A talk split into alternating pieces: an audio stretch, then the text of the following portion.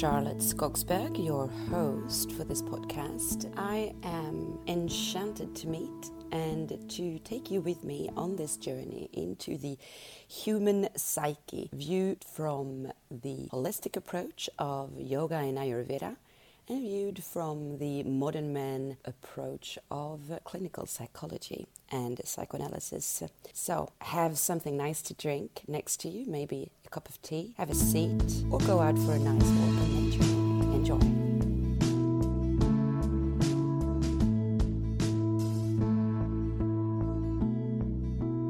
In this episode that focuses on Ayurveda, I want to stay on the theme of last week where I spoke about trauma. And I want to stay on it, f- focusing from the Ayurvedic perspective, therefore, but on how that manifests in our actions. Our actions that actually become what we call as well compensatory strategies. I've wanted to address this for two reasons. Number one is probably just very personally, it's exactly what got me into feeling extremely unbalanced or out of balance without understanding what I was doing wrong, thinking that I was doing all the right things. And number two is because I've got the very interesting question um, from one of the participants in my eight week program Back to Balance that we call Nourish, Balance, Thrive. The eight weeks to work together both on the Ayurvedic perspective and the psychological perspective to find balance in life, finding the right routine and basically being able to come into your full potential in a way that you can sustain for the rest of your life. And her question was How do I know if what I'm doing sometimes is balancing my doshas or using a compensatory strategy? And I thought that was a perfect question because looking at it from the outside, it probably can seem to be almost doing the same things, whereas in reality, you're doing the exact opposite thing. So, to make sure that you are following my lead here, let's begin with just talking about what compensatory strategies are. Simply put, when I'm in a certain state, I use external things to compensate that state so that I can still go on. Naturally, this means the caffeine that I take in because I'm too tired, the cake, sweets, biscuits, whatever I take as a pick me up, even the painkiller I take actually for the headache. Just to mention a few very normal, common, obvious strategies that we use in order to compensate something. Balancing a dosha means reading into the qualities of that dosha by noticing what our symptoms are.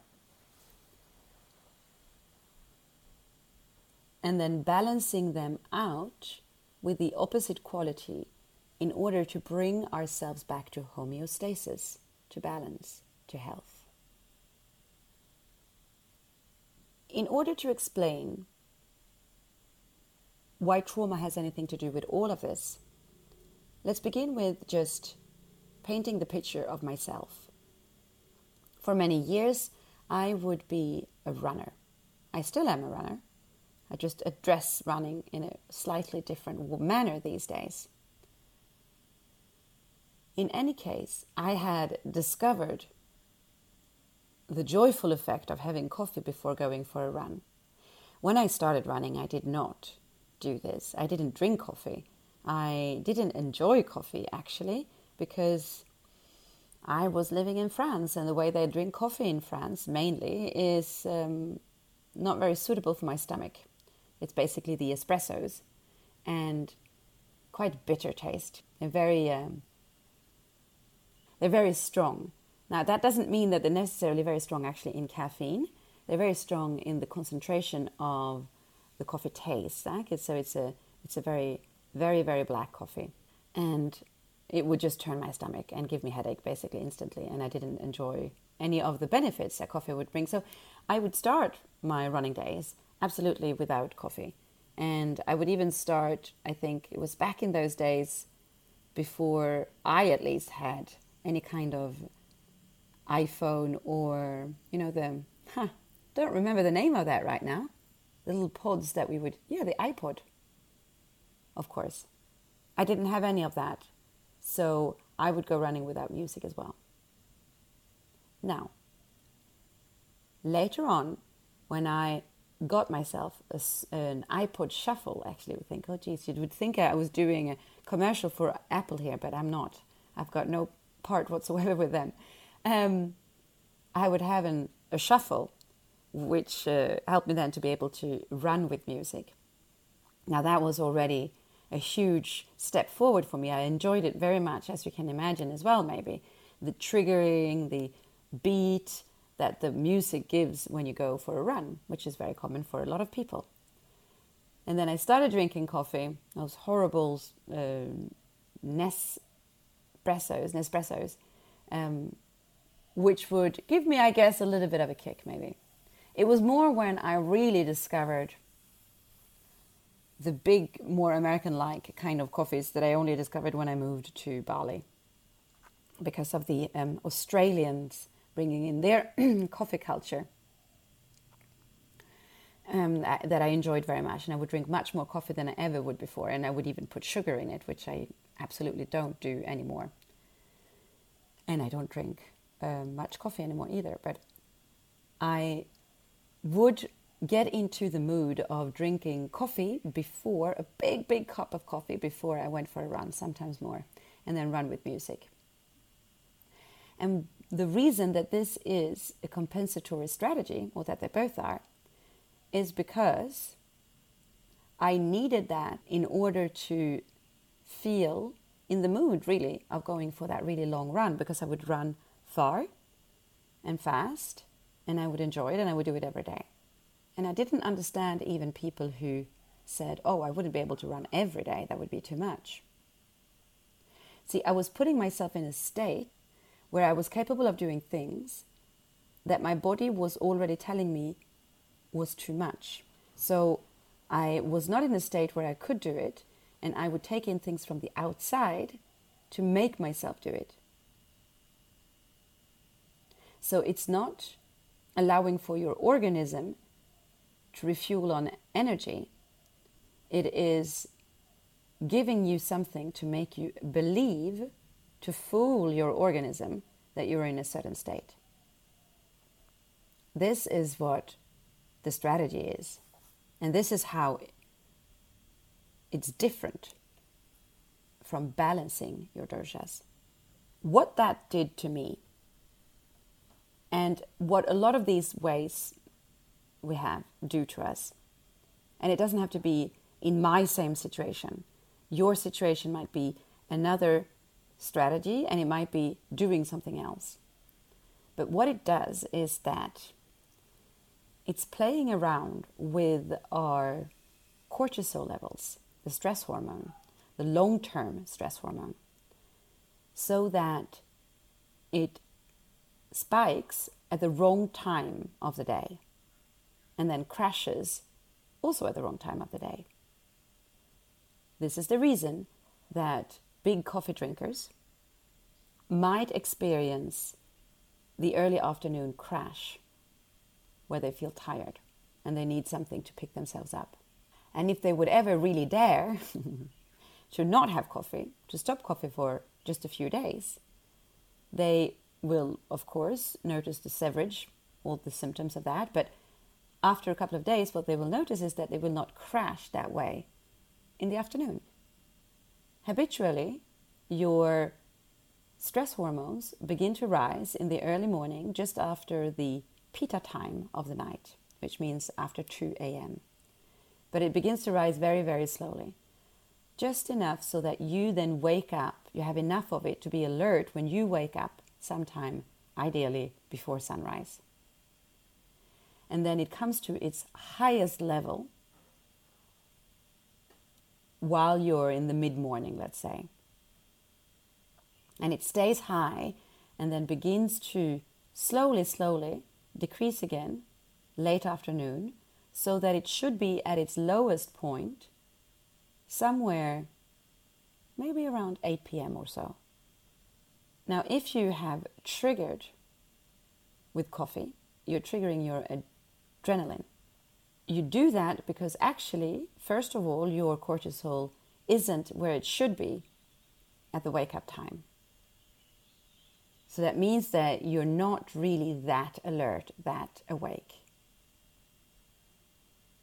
Triggering the adrenaline, fight or flight, cortisol increases even more. And basically, the rhythm that it has when it's natural in you goes a little bit out of whack.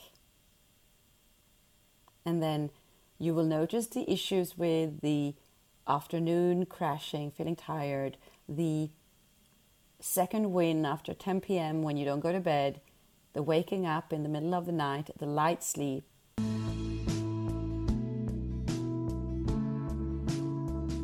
I want to take the opportunity to mention my online program for you.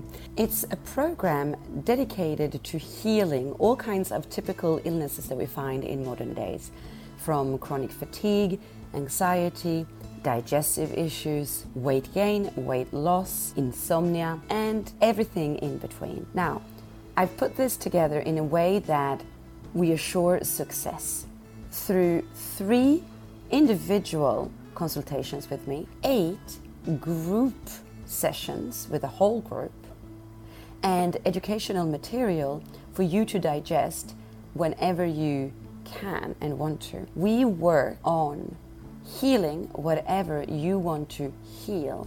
Take care of whatever needs seem to be unmet in your organism, or even without trying to heal something specific, finding the perfect routine that works for you. If you are seeking to find more balance in your life, if you keep yo yoing in how you're feeling physically, mentally, or emotionally, and never being able to really see how that stabilizes, then this program is for you. Get in touch with me either through my website, yogisha.com, or send me directly an email, charlotte at yogisha.com, and we'll jump on a call to talk about it more. Thank you for listening. Back to the episode.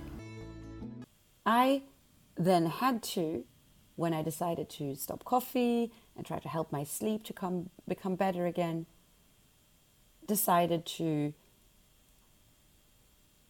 try my routine without my compensatory strategies. And I would go out for a run without any music and without having had coffee first.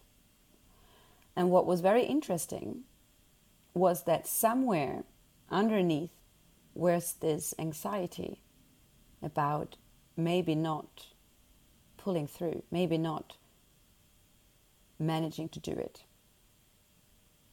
And then when I did, I was very satisfied. Almost as if I had achieved some kind of goal that I wasn't certain that I would be able to achieve. Now, this is crucial in how I then link this to trauma. So just bear that in mind and notice yourself some of these things that we do that are actually habits that we've formed, that we do almost without even thinking about it. And that brings us not necessarily great results actually in the end, because it might, you know, then make us nauseous or you're not sleeping or whatever it might be. But yet we keep on doing them. Notice that first of all for yourself and how much there is an anxiety behind the idea of not doing them if you wouldn't do that behavior. Before I even go into the next part of that, which is then therefore how I link this all to trauma, let's come back to the idea of balancing our doshas. If I'm experiencing imbalance symptoms, let's say of tiredness and headaches, Vata dosha being out of balance, I'm feeling difficulties to focus. I'm feeling sluggish, tired more, I would say, in the afternoon. Difficulties to just continue working. Might even feel a bit of a headache. There might be a post lunch tiredness and bloating, even. What this means is that my vata is out of balance. And if I know that vata's characteristics or qualities are to be light and dry and cold, then I know that, and it's moving as well, it's very mobile, then I know that balancing that out would be to warm up, to slow down, to moisturize, and to anchor, to ground, to be still. So, for instance, if I notice these symptoms in the afternoon and I have a nice warming tea, followed by a short nap, maybe, what I'm doing is that I am responding to the imbalances by bringing in the opposite quality to balance that out. So, in both scenarios, I'm noticing something that I'm not normal, that's not the habitual, and I'm adapting in order to allow for my body to have that energy, except that in one, I'm actually resourcing my energy, and in the other, I am fooling my body. I'm treating the symptom. This is the case of I take a painkiller for my headache instead of trying to understand why I have a headache and then maybe drinking more water, for instance, and having more rests. One way of looking at it that I feel is very clear is if you're already on the ground because I've beaten you up, balancing out would be handing you my hand to help you up, to stand up again. Whereas the compensatory strategy would be to keep hitting you while you're on the ground, thinking that if I keep hitting you, you'll be triggered to get up so that the hitting stops and to fight back. One is depleting even more, aggravating the state, and one is nourishing. Here you have then the difference between a compensatory strategy and balancing your doshas. So, coming back to the idea then of why has this any connection to trauma? If you notice what you do in these strategies and how attached you are to doing it, you will see that there is an underlying fear, anxiety of what would happen if you don't. That you wouldn't be able to do it. This is why many people who have symptoms of um, issues with the coffee, that too much coffee, are scared of actually detoxing from coffee because they don't even know how will they make through the day if they don't have coffee. What that really means, well, first of all, it means that you're addicted, actually, because an addiction is a behavior that you keep on doing even though you're noticing that it has um, detrimental effects on you and you still do it. But more than that, it means that you do not believe that you're capable. And why on earth would you think that you are not capable without this? come in the trauma.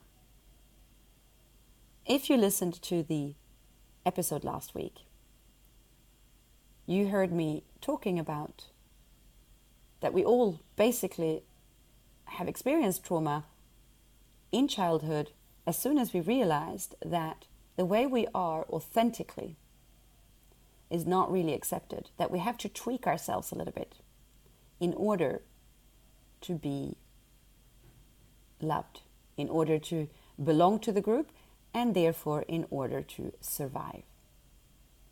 So we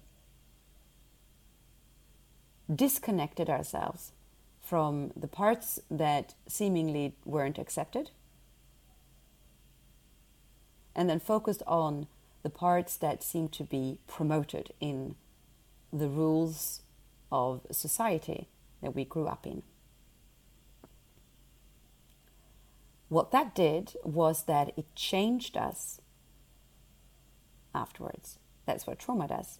Something that happens that changes you.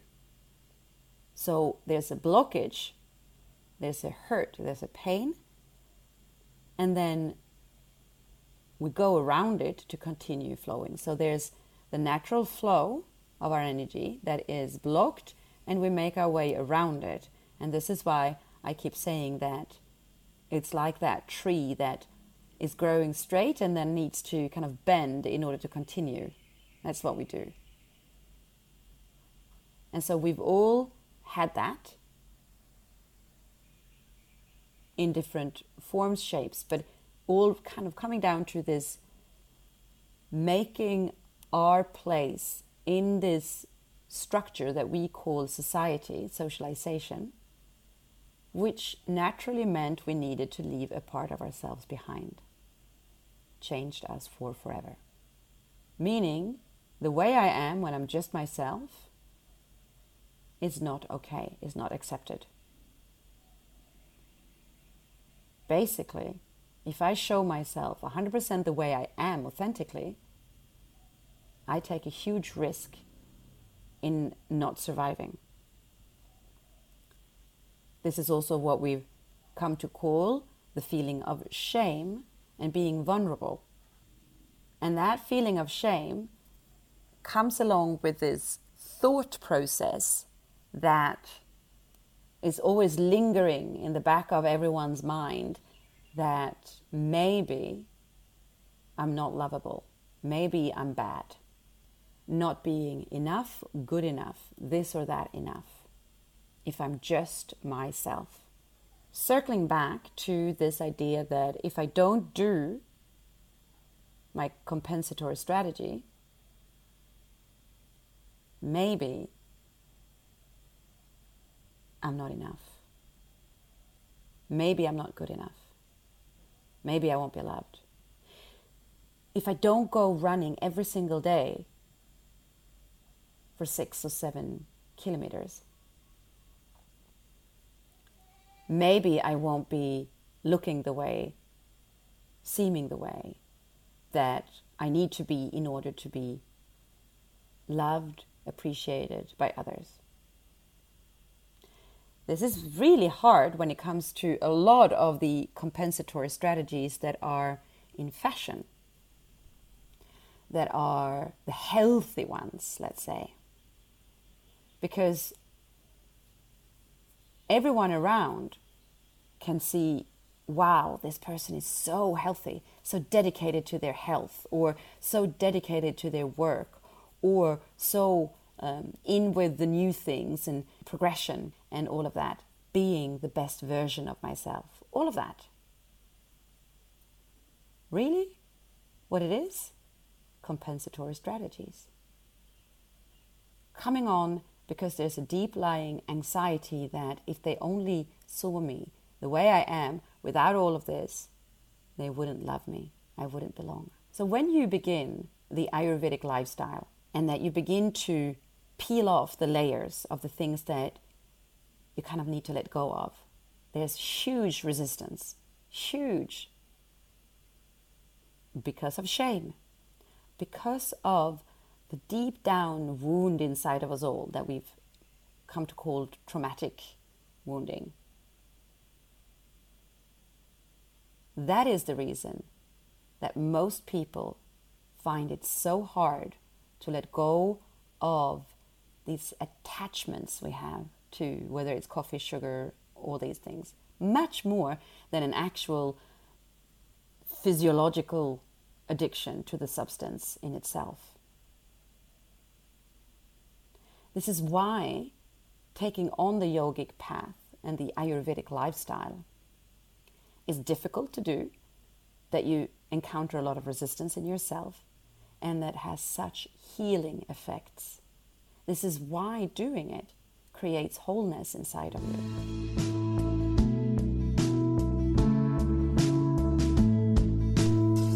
Thank you so much for choosing to listen to this podcast and this episode. I am very grateful. If you enjoyed this and you think that other people could enjoy this, please help me to spread the word. Share this episode on any channel that you have of social media or messaging. And even more so, I would really appreciate if you know one other person who might benefit from my words today specifically. Take that one minute it takes to simply share this episode with one person. Remember that there's a human being on the other side of your phone, of your earpods, of this microphone. And I would love to hear your thoughts on what I've been talking about. So please leave a comment. Send me a message directly if you wish. This is Charlotte. This is me. See you next time. Namaste.